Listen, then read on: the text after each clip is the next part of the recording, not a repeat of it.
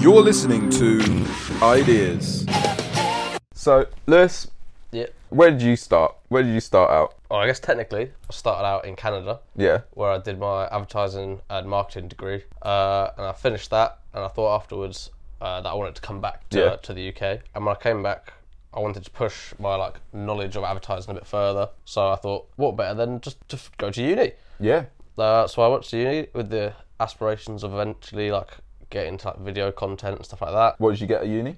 Uh, I managed to get a first, luckily, but I don't know what if that means anything. Then Well, yeah. Well, I similar. I, I came from like all sorts of creative dis- disciplines. I thought I was going to do fashion at first, um, and I've been I've been doing art and photography and product design. W- was never really hundred percent sure on what I wanted to do, but um, found advertising and same as Lewis, got a first after uni. And now the question is, what's next? We spoke to someone at Cowshed Social, which is the agency that does beta squads uh, Footasylum, foot asylum videos, all kinds of things like that. Uh, he's called Dan, very nice guy, and he explained about how just asking someone for a coffee can lead to a job, but asking someone to a job often leads to nowhere. end, yeah. He told us his story about how he had a blog when he was starting out and how he interviewed people for his blog and how helpful that was. We'd already done a podcast. Yeah, we tried it out for our final major project uh, where we just